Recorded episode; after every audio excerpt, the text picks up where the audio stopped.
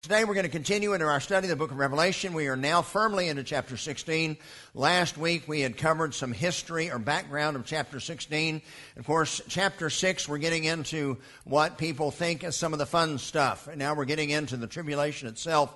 And of course, in a very brief review, now that we've covered this first section, we're going to move on from it. But in a very brief review, the book of Revelation ties together everything that comes before it in the Bible doesn't present new material, it ties together all the loose ends, so to speak. Again, as I shared with you last week, there's a little difference in the Jewish eschatological table versus what we know as Christian. Uh, the Jews obviously are looking for these the appearance of Messiah, but there are two very different appearances of Messiah. One, Zechariah chapter 9, one, Zechariah chapter 14. So, as the Jews see things, they are back in the land. They're looking forward to one day where the coming of the Messiah. Uh, that's where the confusing part is. You've got this suffering servant, then you've got this King of Kings. They do know that Daniel told them there was going to be seven years leading up to what they call the age of the Messiah, the messianic age, uh, the thousand years of Shabbat, or what we call the millennial reign of Christ. Now, you've heard the term times of the Gentiles. There's a difference between times of the Gentiles and fullness of the Gentiles. Times of the Gentiles is this period beginning in 606 where Israel became subjugated to Gentile powers. From 606 until 1947, Israel didn't exist as an autonomous, uh, self existing entity. They were subject to Gentile. Quite frankly, they still are, as they're having to deal with all of our nonsense about what they can and cannot do to Hamas in defense of their own people. In fact, I, I, I, had a new video come in this week from our friend Brian Sharp. I should have loaded it on here, shared it with you. I may, may try to share it with you Wednesday night. But uh, they're systematically going through Gaza and, and taking out Hamas. They cannot continue to exist side by side with Hamas. Uh, but anyway, we are in this period of time right here, the church age. This would be called the fullness of the Gentiles, according to the Apostle Paul. The times of the Gentiles is from the last king of the seed of David until the next king of the seed of David rules and reigns from the throne of David. This in between, from Zechariah 9 9, just by simple definition, the period of time between Zechariah 9 9 and Zechariah 14 1 is what we call Bible prophecy. That's what all the debates and all the books are about. Has this already happened? Is it yet to happen? Uh, what are they talking about? And then, of course, specifically from chapter 6 through chapter 19, we are dealing with this period here, this seven years. And of course, that's what John says. John is coming to give us some insight as to the great and terrible day of the Lord. This is not talking about John being in church as a one man church on Sunday. This is John, as the last living apostle, being given a detailed vision of the great and terrible day of the Lord, the seven years of tribulation leading up into the millennial reign of Christ. And of course, we know that it is a prophecy. And of all the books in the Bible, this is the only one that has the audacity to promise you a special blessing if you read it and study it which, of course, as I say and will say many times today, the Bible is the best commentary on the Bible. The only way you study the book of Revelation and know it is to know what the Old Testament says, because all the terminology, or almost all of it, is predetermined or defined in the Old Testament. So we will eliminate 90% of your questions as we go through this study. And there are a few that there's still some debate on, but 90% will be cleared up as we go through this study. Again, uh, Revelation is outlined. John is told to write what you have seen. That's a picture of the glorified Christ in chapter 1. Write about the things which are. That's the church age. Those seven churches, specifically in that order, representative of this prophetical period called the church age. And then what shall be hereafter, after these things. Chapter 4, verse 1, we had a picture of the rapture as you compare the use of phrase and terminology from Ephesians, I'm sorry, 1 Thessalonians 4, 1 Corinthians 15 to what's said here in Revelation 4, 1. It's very easy to draw the similarities. Chapters 4 and 5, we see a picture of heaven. And in particular, we see the fulfillment of the prophecy that was given in Daniel chapter 7, verses 13 and 14, where the Son of Man approached the Ancient of Days and received for himself the title deed to planet Earth dominion, glory, kingdom, people, nations, languages should serve him. His dominion is an everlasting dominion which shall not pass away. His kingdom is one which shall not be destroyed. And of course, that's corroborated in Revelation 11, verse 15, where it says that the kingdoms of this world are become the kingdoms of our Lord and his Christ, and he shall reign forever and ever. As our kinsman redeemer, he is taking this seven sealed document, and he is the only one that has the credentials that can open it and he does, and that's what we get into.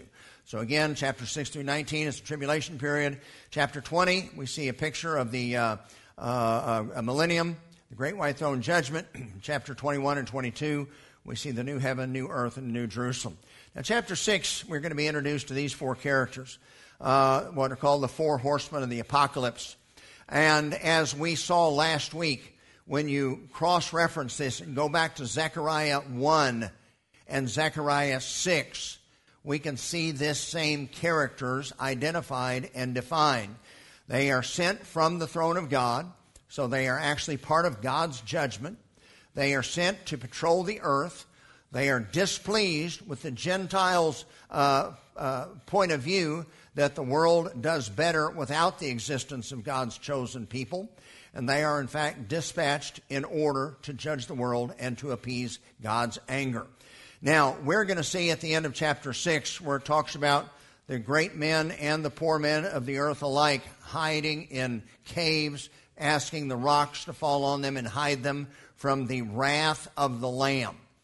People are going to try to tell you that part of this is man's wrath against man, and then part of this is, is God's supernatural wrath, as if the Great Tribulation is only the vials that are poured out at the end. Well, I disagree with that. This entire seven years, according to Daniel 9, is a period dealing with God's chosen people, Israel, and preparing them to be his, uh, his representative nation on earth. And God has always used nations to punish other nations. So even though in the early part of Revelation we don't see the water being turned to blood or, or stars falling from the sky, what we do see is God's judgment being brought out as God uses man to judge man. Here's some examples. Ezekiel 29, God speaks of the using Babylon. Behold, I will bring a sword upon thee. Well, what sword is that, Lord? Uh, it's talking about the sword of Nebuchadnezzar. Ezekiel chapter 30, and I will strengthen the arms of the king of Babylon and put my sword in Nebuchadnezzar's hand and I will break Pharaoh's arm. So in this particular verse, God says he's going to use Babylon to inflict judgment on Egypt. Well, whose sword is that? Well, it's God's sword. He's putting it in Nebuchadnezzar's hand and using him for this judgment. Ezekiel 33, Son of man, speak to the children of thy people and say unto them, When I bring the sword upon a land. All right, now to the Jews, they looked out over the horizon, they saw the Babylonian army coming from the north and surrounding the city they might conclude that that was uh, Nebuchadnezzar bringing the invasion. However, God tells us through Ezekiel that it's actually him. He's the one that called for a sword. So these judgments throughout the book of Revelation, all of it is God's wrath being poured out on planet Earth. So, with that brief background, as we went into great detail last week to look at Zechariah 1 and Zechariah 6, let's now get into these four horsemen of the apocalypse. And I saw when the Lamb opened one of the seals. So this is Jesus. He's the one that was worthy to fulfill the requirements on the outside of the scroll. These seven seals, this legal document, this official document, he begins to uh, uh, cut those seals. In fact, I've got a signet ring here. You know, I, would forgotten I had this. I, I, wear it on Sundays, but it's actually the Blair family crest. Uh, when Cindy and I got married, we actually dripped some gold wax on the invitation envelopes and used the seal to seal the envelope with the Blair family crest. That's the way they used to do things. To seal something was done in this same fashion. So I thought I'd mention that as we were passing by here. So you had seven seals, these sevenfold witness, those that made the agreement, those that bore witness to it of this legal document. Jesus, of course, being the kinsman redeemer that's going to redeem all of his creation, not just humanity, but the earth and all of creation in addition. Uh, he is the only one that was worthy or that was qualified to take the, the scroll from the Ancient of Days hand, God the Father's hand, and to execute the, the uh, necessary uh, uh, agreements in order to redeem the land.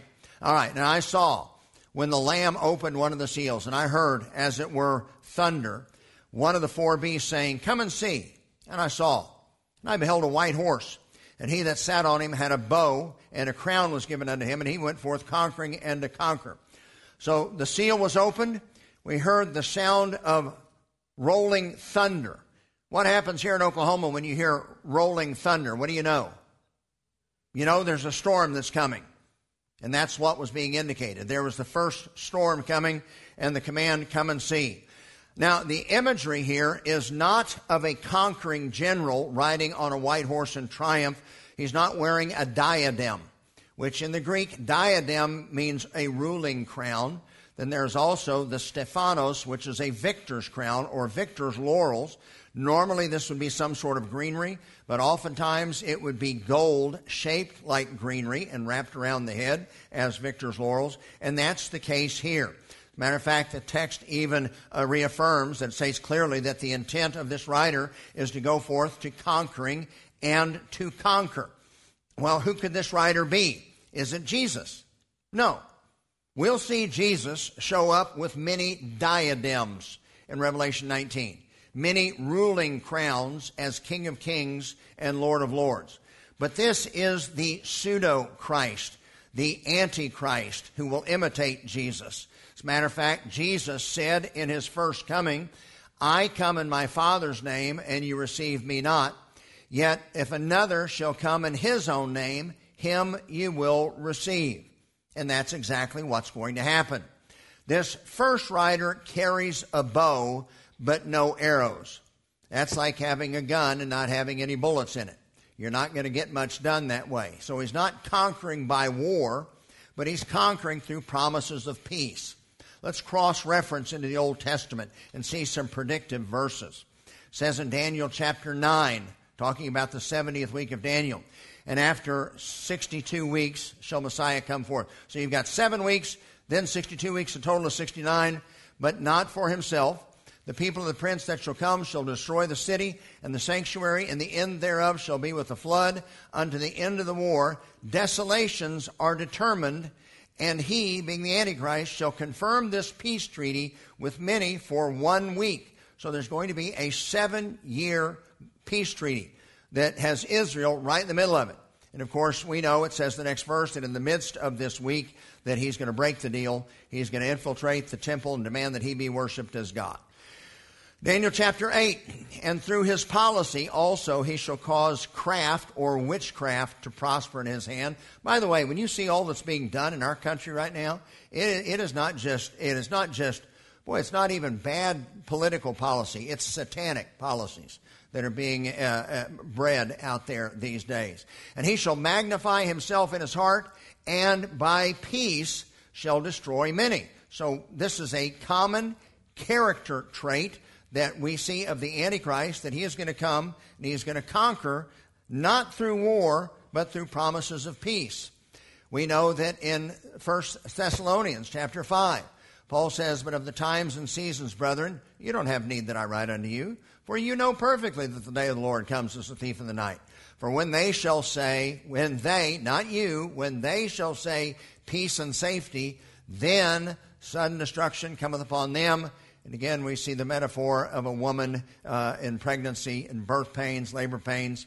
And in fact, Daniel also adds this uh, in, a, a in a prophecy about the Antichrist uh, a type, an antitype, and in his estate shall stand up a vile person to whom they shall not give the honor of the kingdom, but he shall come in peaceably and obtain the kingdom by flatteries.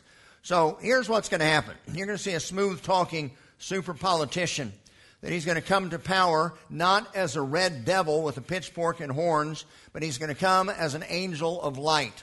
In fact, I believe that the battle uh, that's described in Ezekiel 38 and 39, uh, that I will call World War III, I think that's going to pave the way for his arrival. But we'll talk about more of that, uh, more about that in just a moment.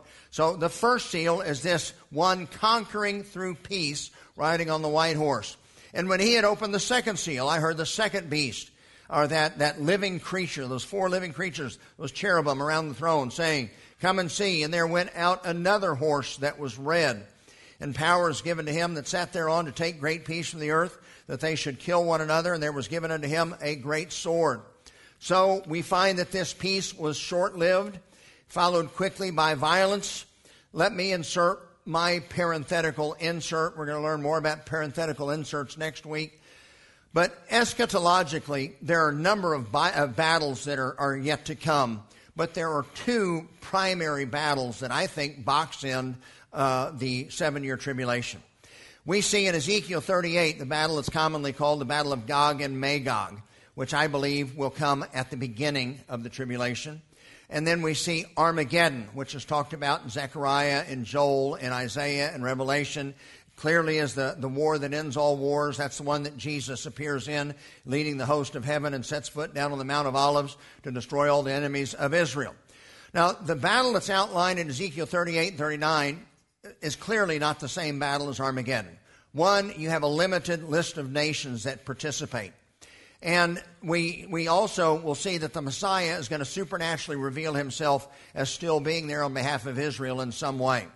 Now, we don't know whether it's going to be a supernatural act of God, uh, uh, clearly coming from heaven, or whether it's going to be God calling for a sword. Now, I just showed you those passages a moment ago of how God used the expression he called for a sword when he is speaking of Nebuchadnezzar to come down and inflict punishment either on Egypt or on Israel.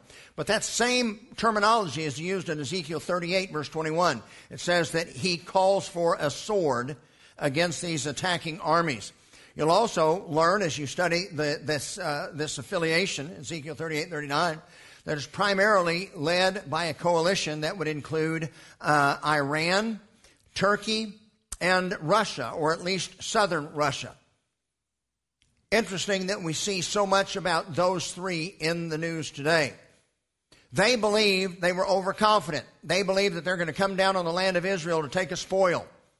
And again, there is an argument. I, I could see the possibility of a limited thermonuclear exchange, which I believe also would give great cover for the question where did all the people go?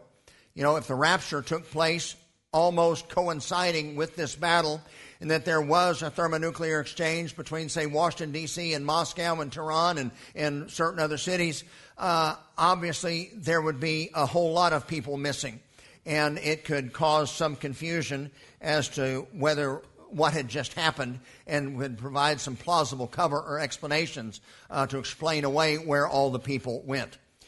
But after World War I, it was called the War to End All Wars, and man established the League of Nations, which obviously it was not the War to End All Wars.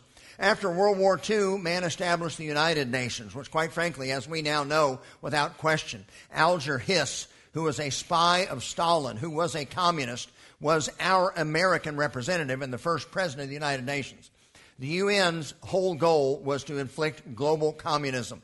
They are not the good guys, and we need to get out of the United Nations uh, if we can. Um, if I was president, we would be out of the United Nations, but there's no fear of that happening. I will not be president.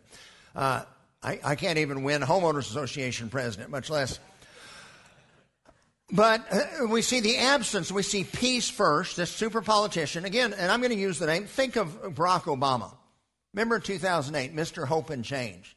He was almost deified. I mean, you remember that. He's almost deified on stage in the presence. And he'd always talk with his nose lifted in the air. And he was this super politician that mesmerized the world through his words.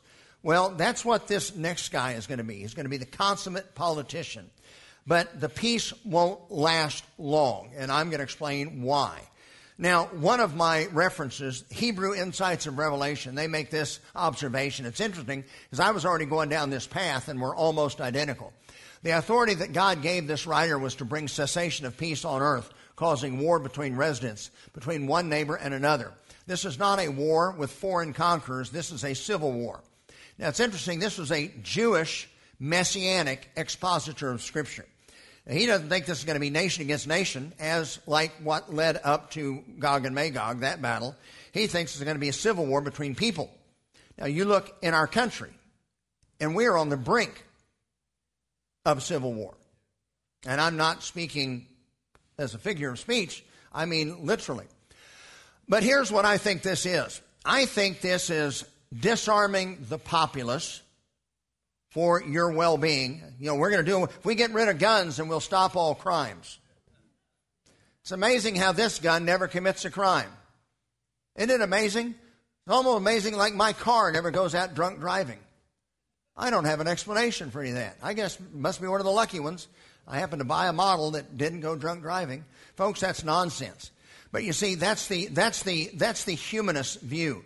Uh, man, the Bible says that man is inherently sinful.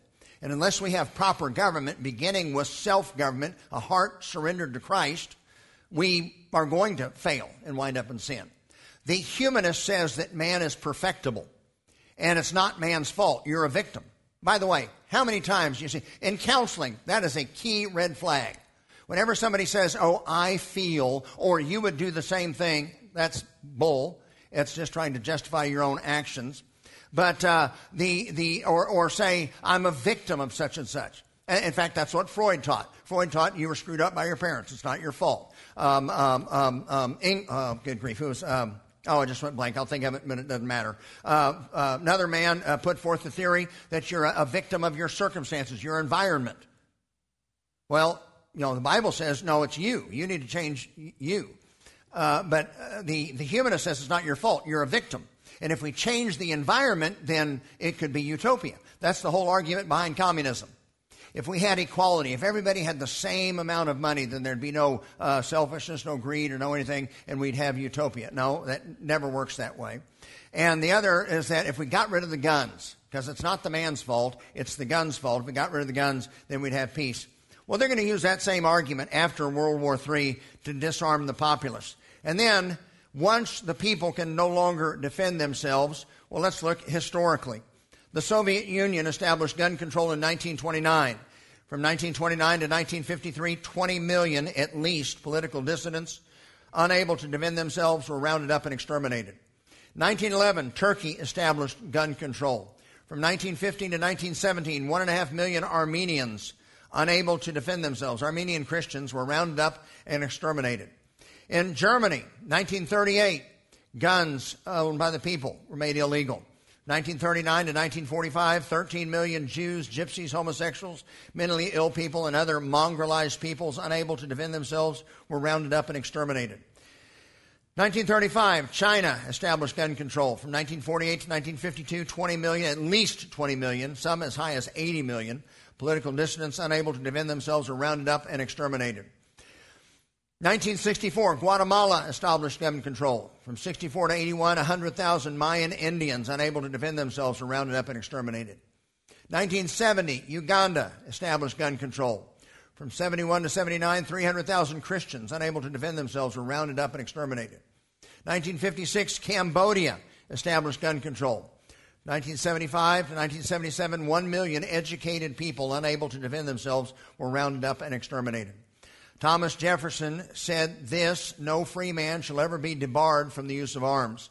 The strongest reason for the people to retain the right to keep and bear arms as a last resort is not to hunt bear and deer, but to protect themselves against the tyr- tyranny in government.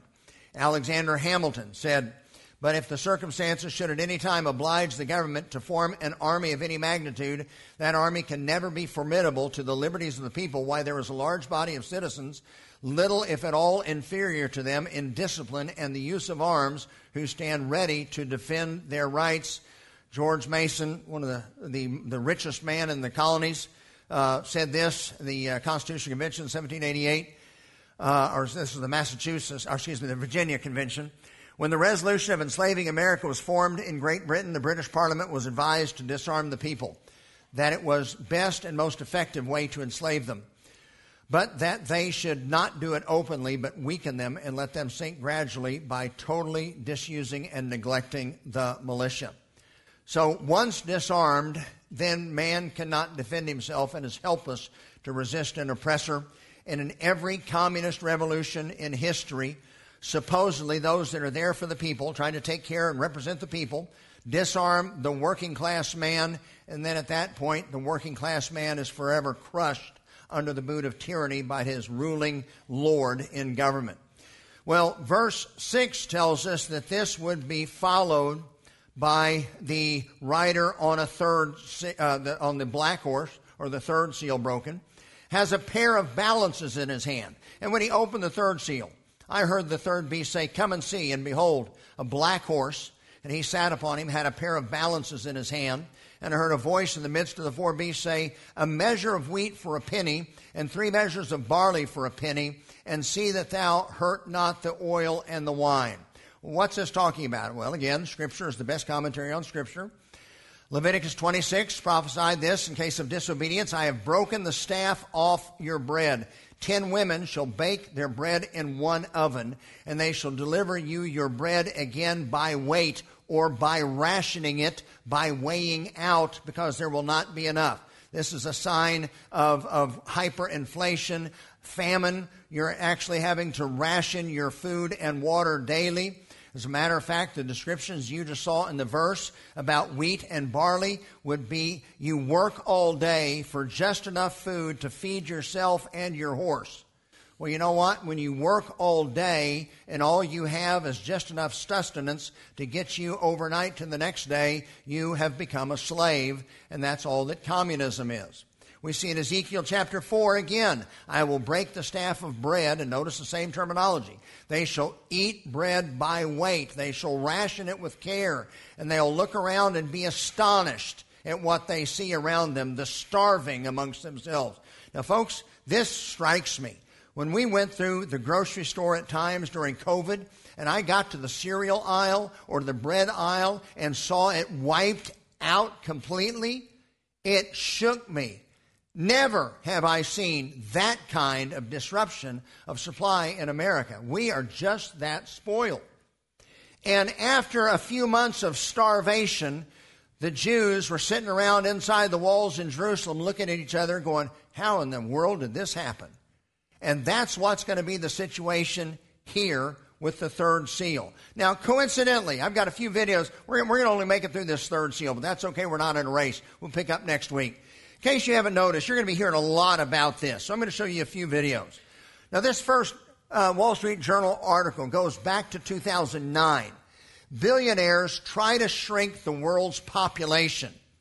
Now, we get into the next seal, we're going to see these four judgments that God uses to inflict punishment on man. And it tells us that 25% of the world's population is going to die at this particular period in the tribulation.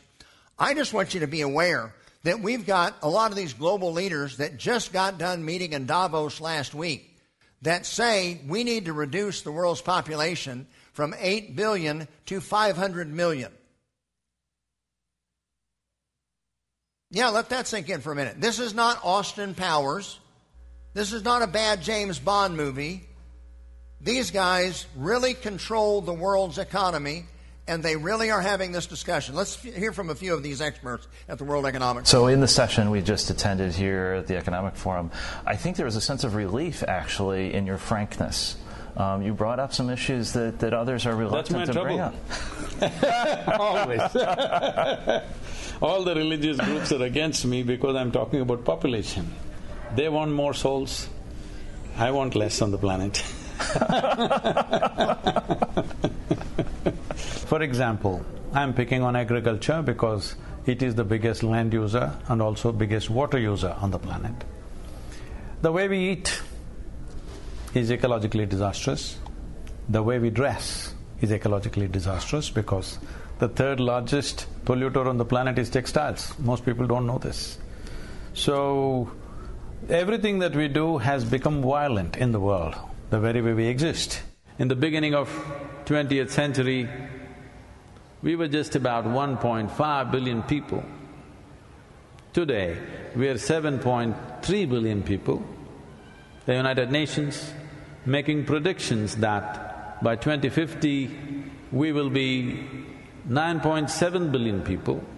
9.7 billion people or nearly 10 billion people on this planet is for sure going to be a disaster. I was in a conference and uh, I said, see, unless you unless you reduce the human footprint on the planet, there is no solution for anything. Then they asked me a brilliant question, how do you reduce the human footprint? I said, you have to reduce the number of feet. That's the only way. we can take it upon ourselves that we will not push the human population. You can have a dog. I am not saying children are bad, they're wonderful, but it's just too many. We as human beings, we are wonderful, but we are too many. We are so many that the insect population is going down. No, no, it's not a joke, it's very… it's very threatening. If the insect population disappears, the planet will be destroyed. Yes, the worms disappear, the planet will be destroyed. If you and me disappear, planet will flourish. Did you hear that? If the insects disappear, the planet will be destroyed. If you and me disappear, the planet will flourish. Humanity has too much of a footprint on planet Earth. How do you do something about that? You reduce the number of feet. What is that saying? Eliminate people. That was at the World Economic Forum last week. You have some thoughts Jane about Goodall, the monkey woman. as a driver beneath all of these things that we're talking about.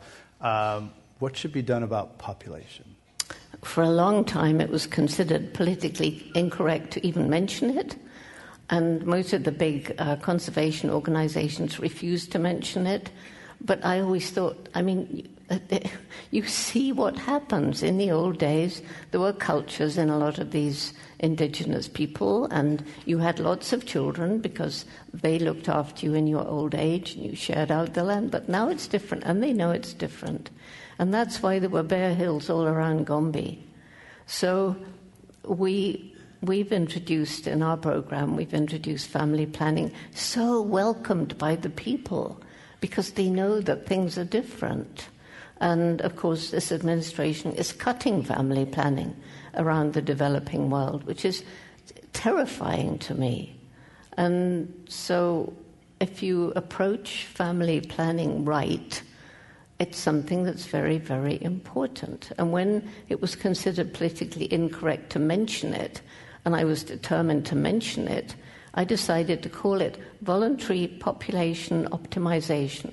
So by the time people worked it out. and research shows educating girls is one of the yeah, smartest I things. I meant to say that, yes, indeed. Uh, women's education, empowering women and scholarships to keep girls in school beyond puberty. Family size then tends to drop worldwide, indeed.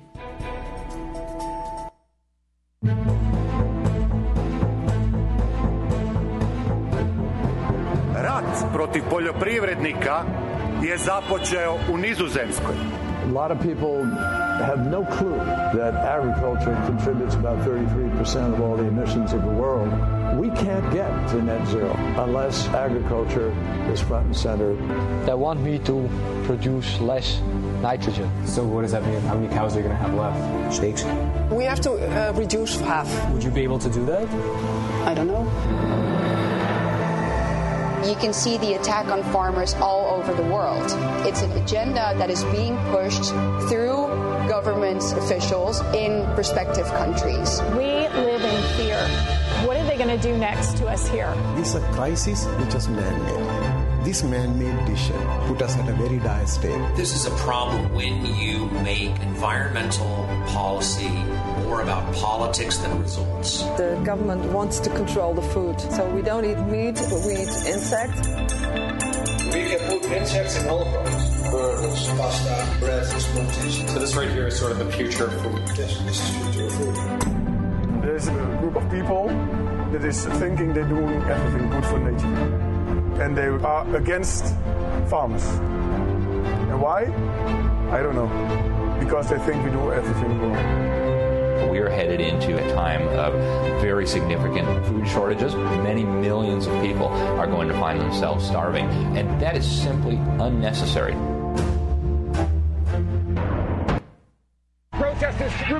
The police barricades and pushing the riot police back. People in Sri Lanka rioted because in one year the country slipped into extreme poverty.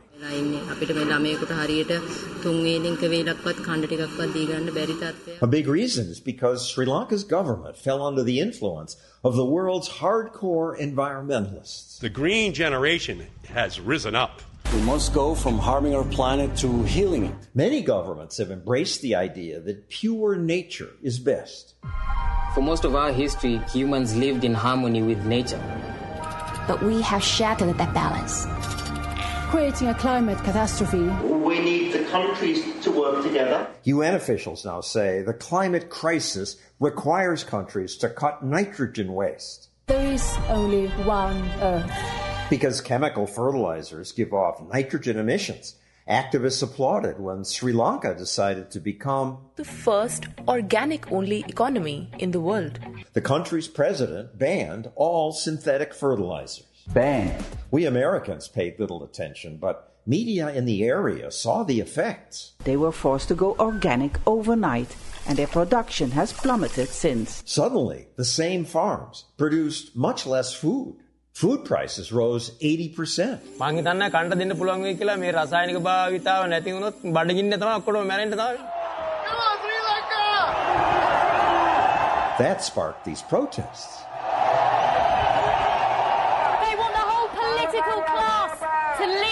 The protesters stormed into the president's mansion. The president resigned the next day. It turns out that people need chemical fertilizers. Modern chemicals, in most cases, are pretty good. Of course they are. Michael Shellenberger, once named one of Time magazine's heroes of the environment, now says today's green dogma would lead to mass starvation. We could only support two to three billion people on Earth if we just relied on natural fertilizers like manure. There's 8 billion people. Why can't we make more organic manure? That takes twice as much land just to produce all the cows that you need the manure from. So synthetic fertilizers are a friend to saving nature because they reduce how much land we need. Now the environmental purists are making excuses for Sri Lanka. They say it's ridiculous to single out the fertilizer ban as the cause, as Shellenberger does. I don't think it's ridiculous to point out there was agricultural collapse after they banned fertilizers. Organics advocates made this video saying the country needed time to change and adjust to the organic way of farming. You might be able to become poorer over five or 10 years rather than over six months, but the result is going to be the same either way. There were other causes of the problems higher oil prices, COVID, other stuff happened. But those same problems affected other countries where the economies did not collapse. What made the difference in Sri Lanka was its fertilizer ban. But environmentalists are right to be concerned about chemical fertilizers. The nitrous oxide they emit is a greenhouse gas. And when nitrogen runs off into waterways, it can create dead zones where fish and other aquatic species are unable to survive. Absolutely, we should be concerned, but that's best dealt with through a gradual process of farmers getting better at applying the fertilizer to their crops. Farmers are already doing that. She spends more than $100,000 a year on manufactured fertilizer. Since fertilizer is expensive, farmers have an incentive to make sure it's not wasted as pollution. We want to make sure we get that fertilizer to the plant. We know that you can significantly reduce pollution while producing the same amount of food. In the Netherlands, they reduced fertilizer pollution by 70%.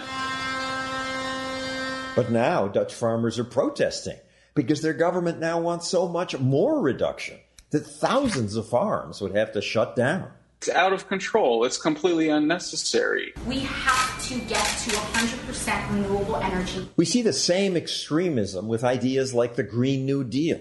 We have to get to 100% renewable energy. We're in the worst energy crisis in 50 years. Energy prices going from record to record. And yet, here we are. Governments are trying to make energy more scarce and expensive. European power plants are desperately trying to buy coal because wind energy hasn't performed. It's totally insane. There's no other word for it. This pursuit of a chemical free world is insane. Modern technologies like chemical fertilizer make people's lives better. Stopping that progress brings disaster. With poverty soaring, one in five Sri Lankans are going hungry. People have no gas to cook. People have no money to buy food. So this has to stop. Sri Lanka today, the world tomorrow. Let's hope the hardcore environmental left doesn't get its way. One more.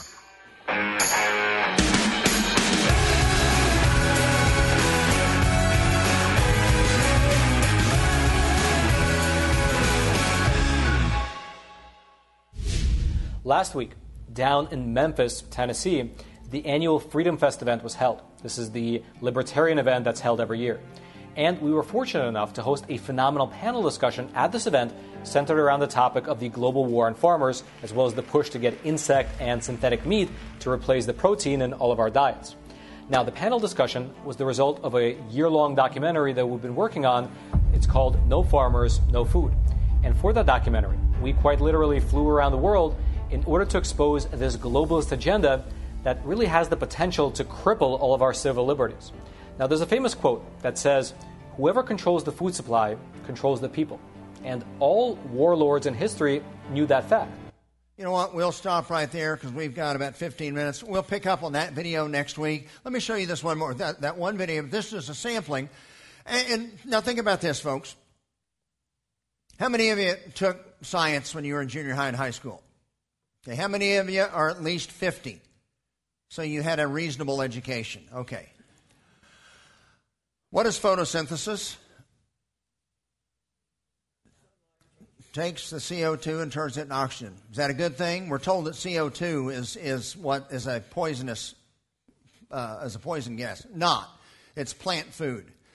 You got these knuckleheads, a stealth effort buying up hundreds of millions of acres of trees to destroy all the trees and bury them for the sake of climate change. Now, let me just ask you if CO2 is the problem, how is this going to possibly help the CO2 in the atmosphere? It's just crazy. It's insane. All of these moves are intentional. I, I remember talking with our friend Trevor Loudon about this months ago because I didn't understand why in the world, every time a communist take over, they always starve the people initially.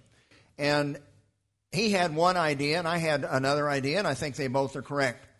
If you want to rip, if you want to turn man into an animal, which by the way is what Darwin's all about, survival of the fittest. Whereas we have been taught love your neighbor and love your neighbor as yourself, turn the other cheek.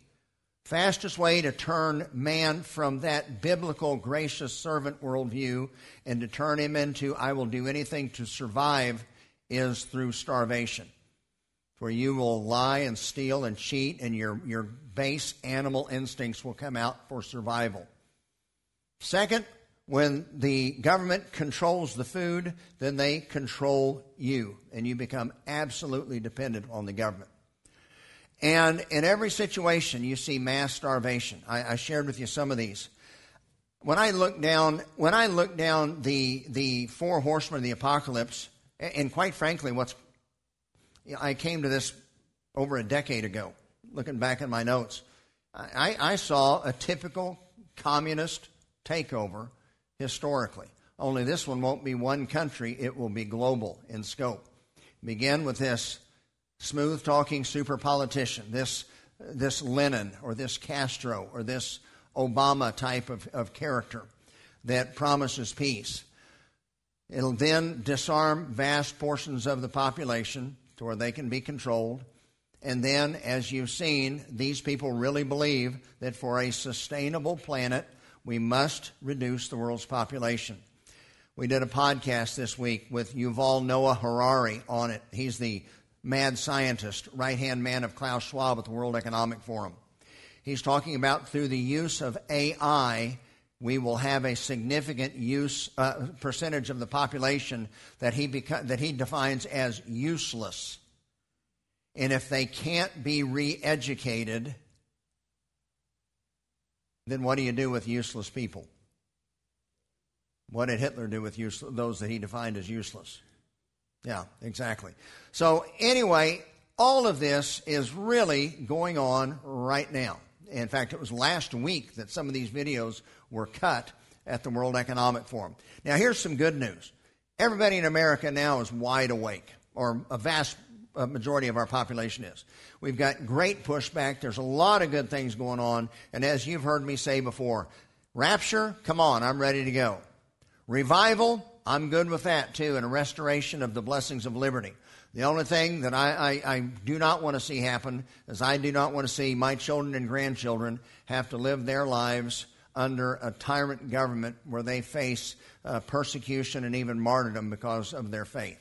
So that is the one thing that is off the table. I'll show you one of those Harari uh, videos next week, but it ties in with all of this. You can see this systematically, this global Marxist takeover, which will be a part of the of the tribulation, uh, resulting in the deaths uh, eventually of half the world's population. We see here 25% of the world's population will die at the fifth seal. And then we see another third of the world's population will die in the trumpet judgment. You do the math on those, and that's 50% Let's say we have 7.5 billion people right now. Let's say that 1 billion people are taken in the rapture. 6.5 billion are left on planet Earth. 50%, or approximately 3.25 billion, will die over a seven year period. Now, think about that for a moment. Uh, you can't grasp that number. I mean, we, we talked about, they, they, were throwing numbers around like 1 million died from COVID, and it was nonstop news. Imagine 3.5 billion people dying over the course of seven years. This is a time of such great tribulation, such as the world has never before seen. That's what Jesus said. That's what it will be.